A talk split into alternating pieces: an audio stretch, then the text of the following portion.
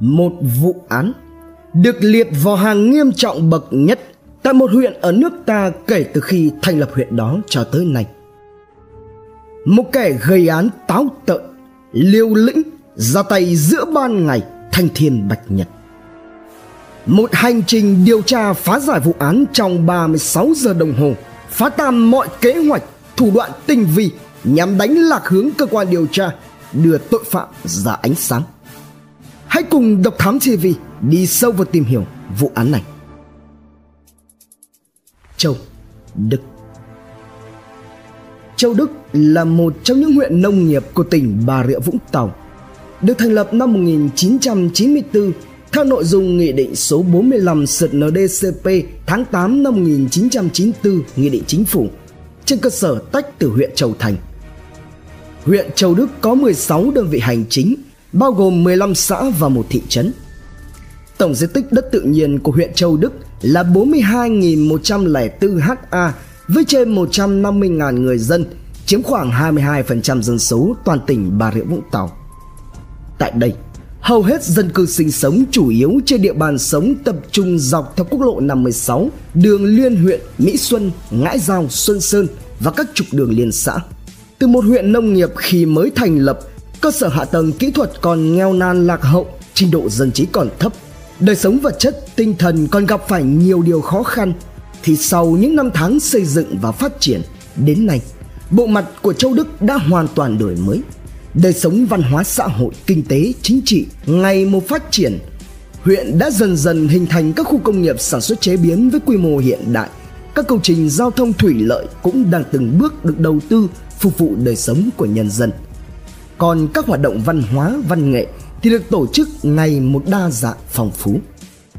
Thế nhưng cũng tại nơi đây từng xảy ra một vụ án đặc biệt nghiêm trọng vào những tháng cuối năm 2016 gây ra sự xôn xao, hoang mang trong dư luận quần chúng nhân dân mà mức độ của nó theo như lời của ông Phạm Văn Hào, Phó Bí thư huyện Châu Đức thì đây là vụ án nghiêm trọng nhất từ trước đến nay trên địa bàn huyện Châu Đức kể từ khi thành lập huyện.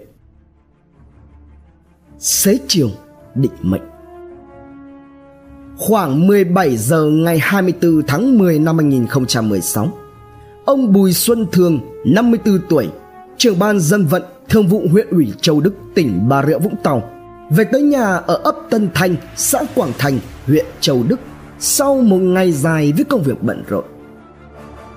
Tưởng đầu là một xế chiều như bao ngày khác, khi mà vợ con đợi sẵn ông ở nhà đang ra bếp núc, thì nàng đâu?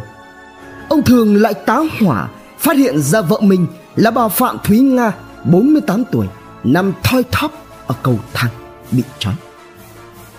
Bất giác, ông thường vội chạy đến bên vợ mình, kêu lên thất thanh, nhờ người tới cứu giúp. Nghe thấy tiếng ông thường, mọi người ở xung quanh mới chạy đến, và rất nhanh xe cứu thương đã có mặt, trực chỉ thẳng hướng trung tâm y tế huyện châu đức mà hú còi chạy. Thế nhưng thật không may, bà nga đã qua đời trước khi đến được nơi chữa trị.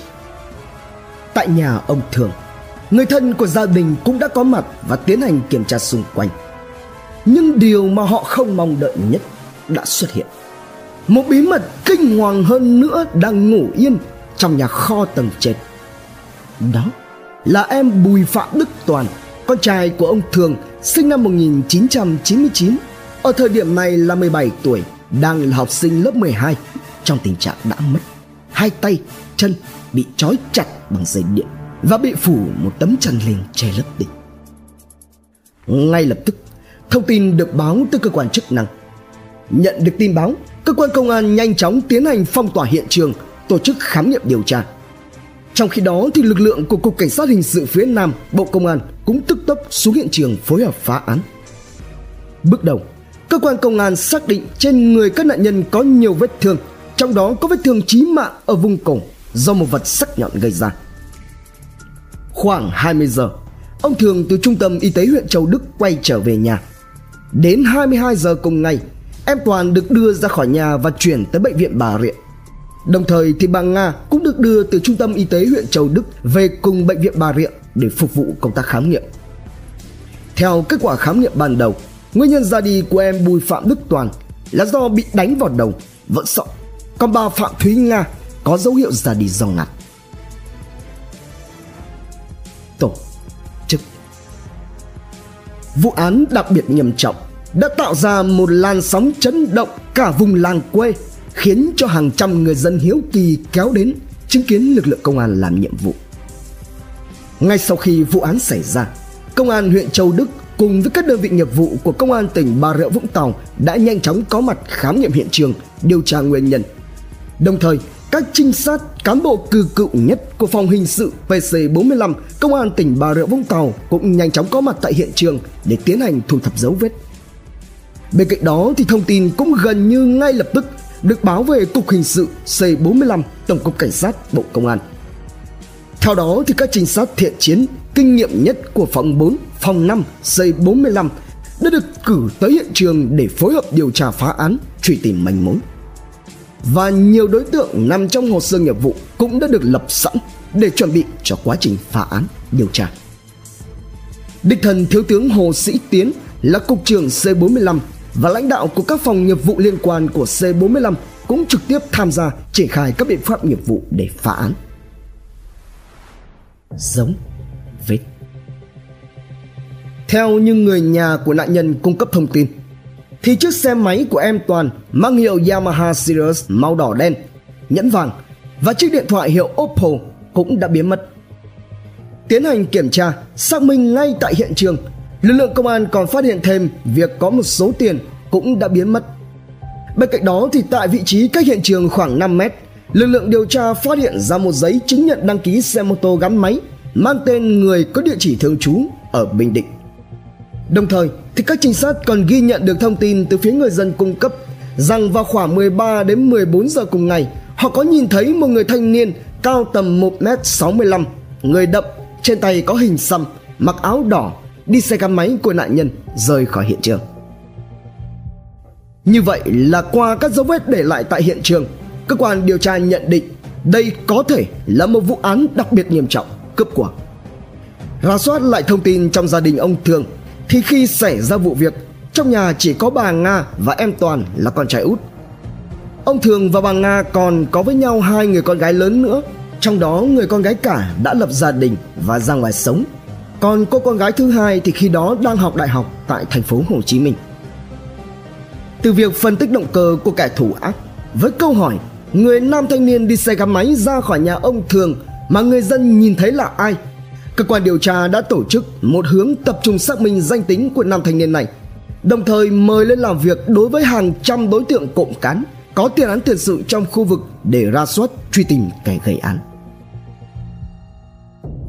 Nghi vấn. Qua xác minh nhân thân và mối quan hệ, lịch trình sinh hoạt của các thành viên trong gia đình, đặc biệt là căn nhà của vợ chồng ông thường là một căn biệt thự lớn, đất rộng.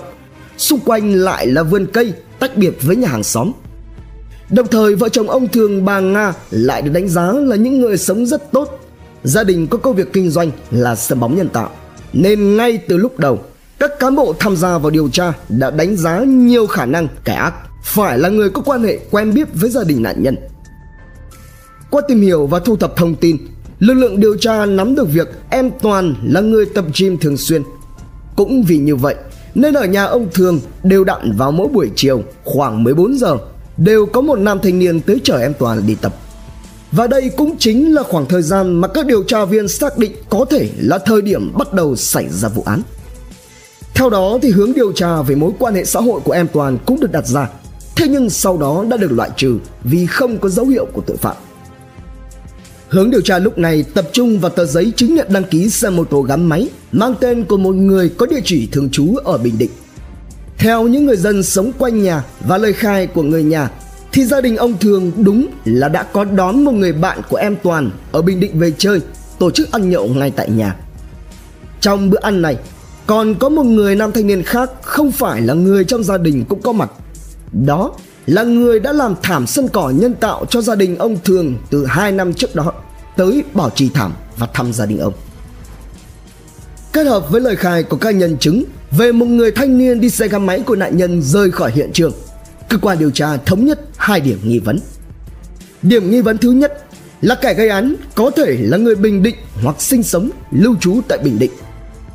Điểm nghi vấn thứ hai là kẻ này tuy không phải có quê hay sinh sống ở Bình Định nhưng lại có quen biết hoặc mối liên hệ tại Bình Định và rất có thể là đang tìm cách đánh lạc hướng điều tra của cơ quan công an.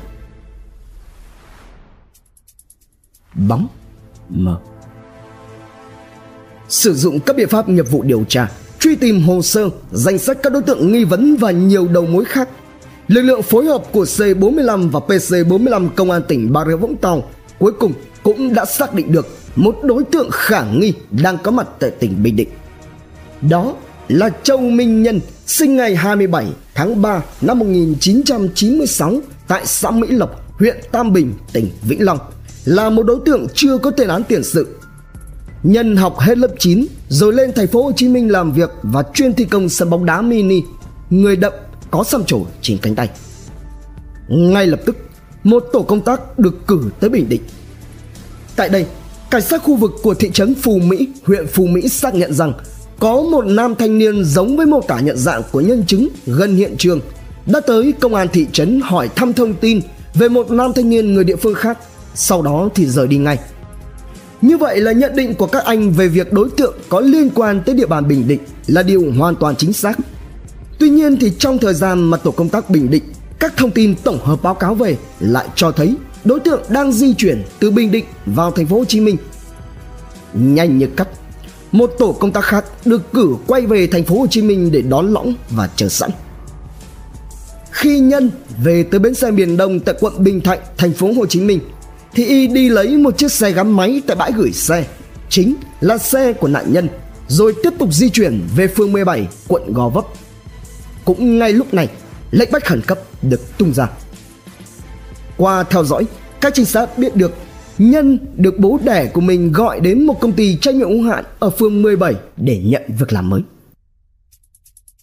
Cất vó Sáng sớm ngày 26 tháng 10, gần 20 trinh sát của Cục Cảnh sát Hình sự C45 cùng với trinh sát của Công an tỉnh Bà Rịa Vũng Tàu đã tổ chức họp bàn kỹ lưỡng về phương án bắt giữ, lệnh khám xét khẩn cấp nơi tạm trú của Châu Minh Nhân trên địa bàn phường Phước Bình, quận 9, thành phố Hồ Chí Minh.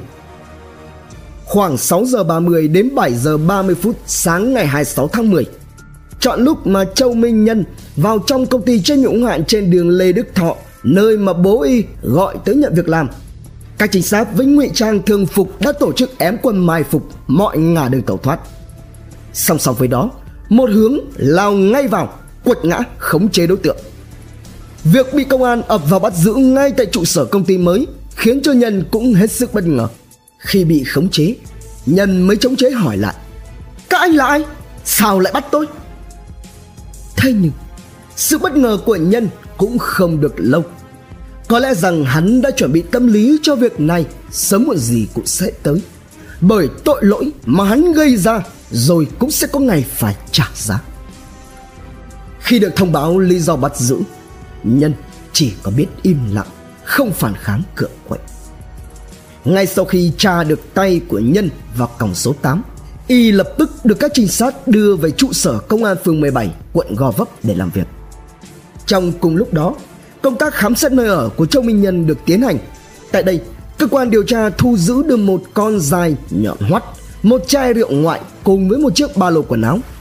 Trong đó có một chiếc áo đã rách tả tơi, 19 viên kẹo đồng, nhẫn vàng cùng với đồ dùng của nạn nhân. Tại cơ quan công an, lúc đầu thi nhân tỏ vẻ là loanh quanh chối cãi. Thế nhưng trước các tang vật bằng chứng đanh thép và lộ luận sắc bén của các điều tra viên dày dạn kinh nghiệm, nhân đã nhanh chóng cúi đầu khai nhận toàn bộ hành vi vi phạm pháp luật của mình. Thế nhưng trên hết, Châu Minh Nhân với gương mặt vẫn lì lợm không biến sắc trước các câu hỏi của điều tra viên, thân hình to lớn, rắn rỏi và xăm trổ đầy rẫy như thể đáng sợ hơn trước những lời khai ranh rọt vô cảm về mọi diễn biến.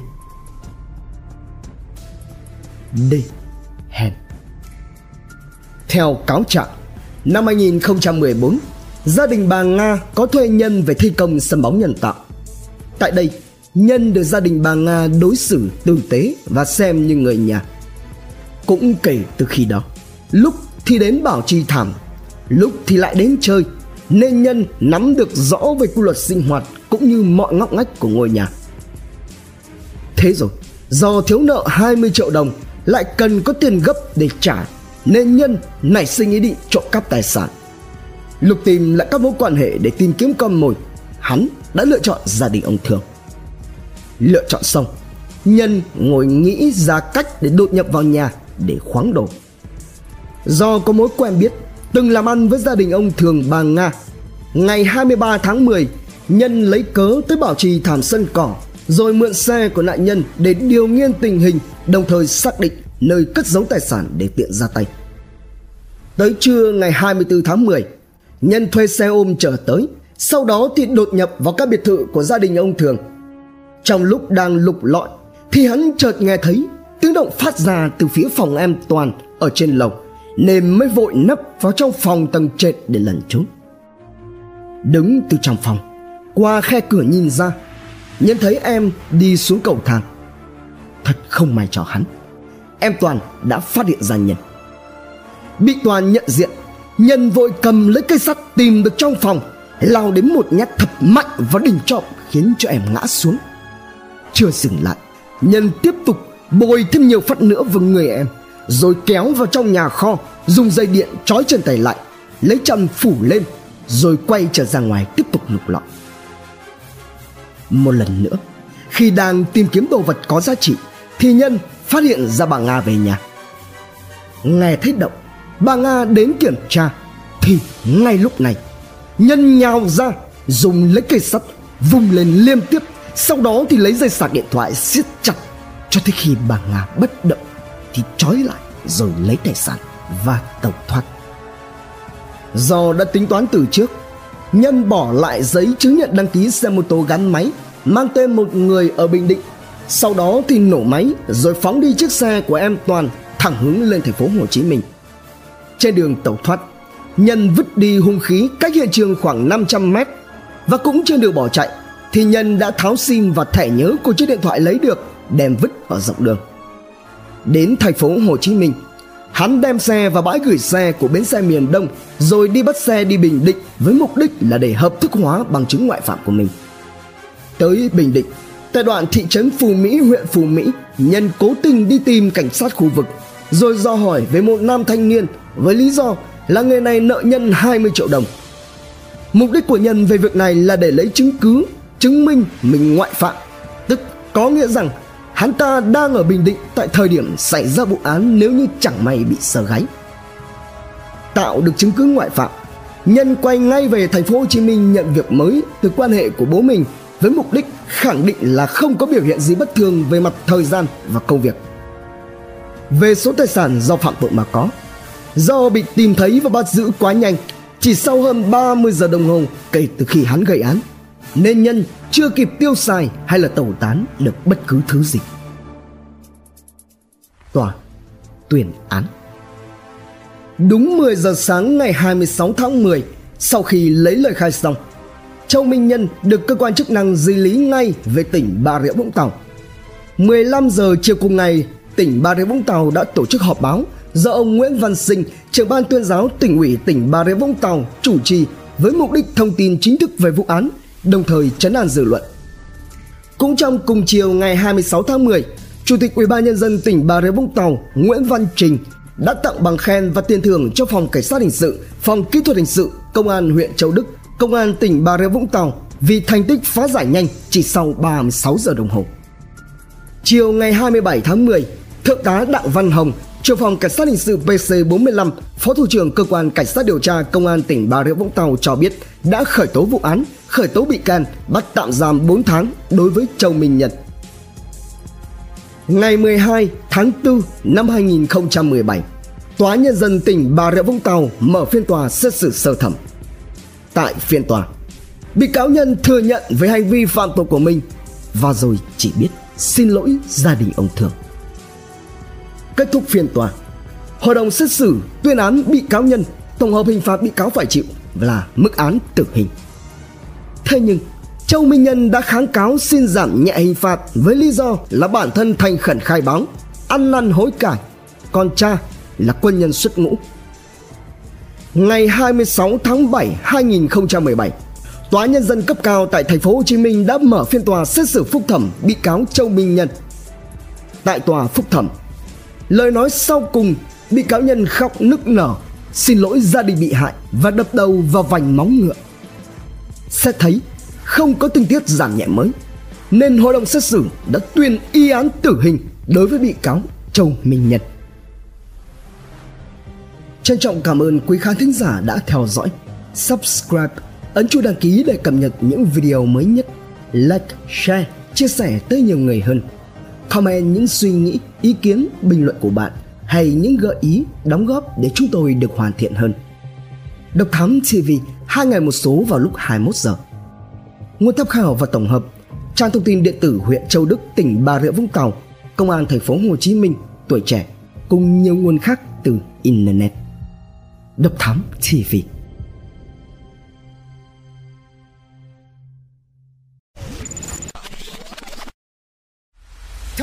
Nội dung vô cùng hữu ích và thú vị trên YouTube qua hệ thống kênh của Passion Studio.